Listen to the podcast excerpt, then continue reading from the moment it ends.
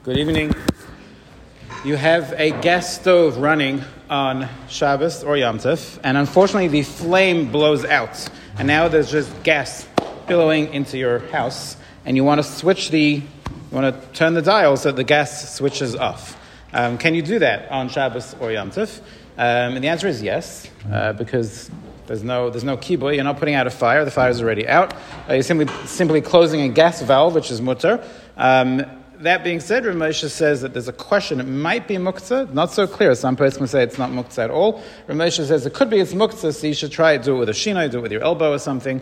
Um, but uh, if you can't do it with a shinoi, then you could just switch it off. So that's fairly simple. However, most nowadays most stoves are not that simple. Most stoves have an auto igniter, which means as you turn it off, when you when you switch the dial all the way to that last notch, the igniter sparks.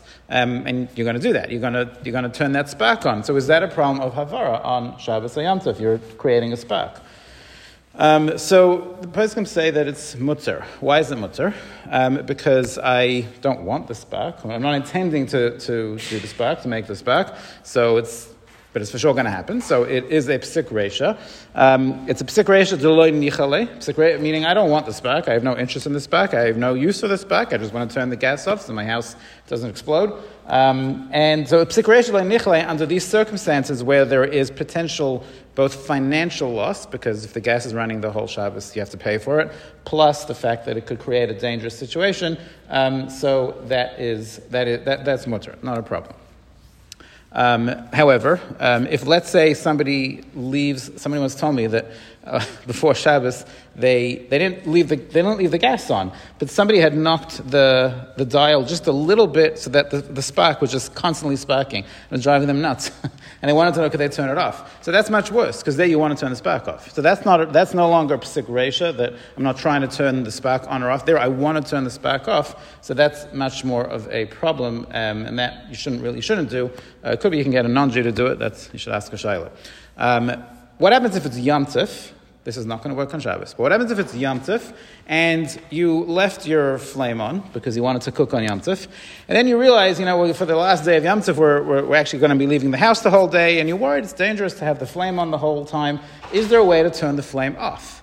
Um, so we know that on Yom Tif, kiboy is not mutter. You can't put out a fire on Yom Tif. So seemingly there's no way to turn the, turn the flame off.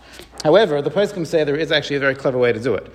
Um, grama on Yom Tov, according many poskim, is mutter. So causing a malacha to happen is more, we're more lenient with that on Yom Tov. Um, so you can't turn the flame off. But here's what you could do. Um, you can take a pot of water that's very full. So fill a pot of water all the way to the top, put it on top of the flame. As it starts to boil, the water is going to go cascade over the sides of the pot, and eventually that water is going to put the fire out.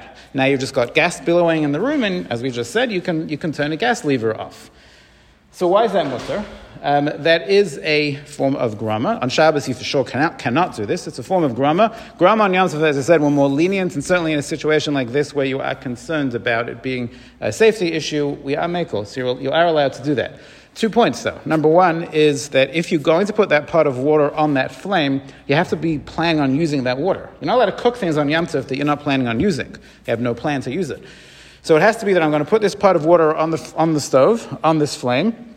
Whatever water doesn't overflow, I'll make myself a cup of tea, and, we'll, and the water that overflowed, we'll, we'll, put out, we'll put out the fire. Um, this, that being said, so you can do this, but you can't do this lechatchila. So you can't turn on your fire before Shabbos and say to yourself, well, I'll keep it on for the first day, and then we'll, you know, we'll boil a pot of water and we'll switch it off, and, and all good. You can't do that.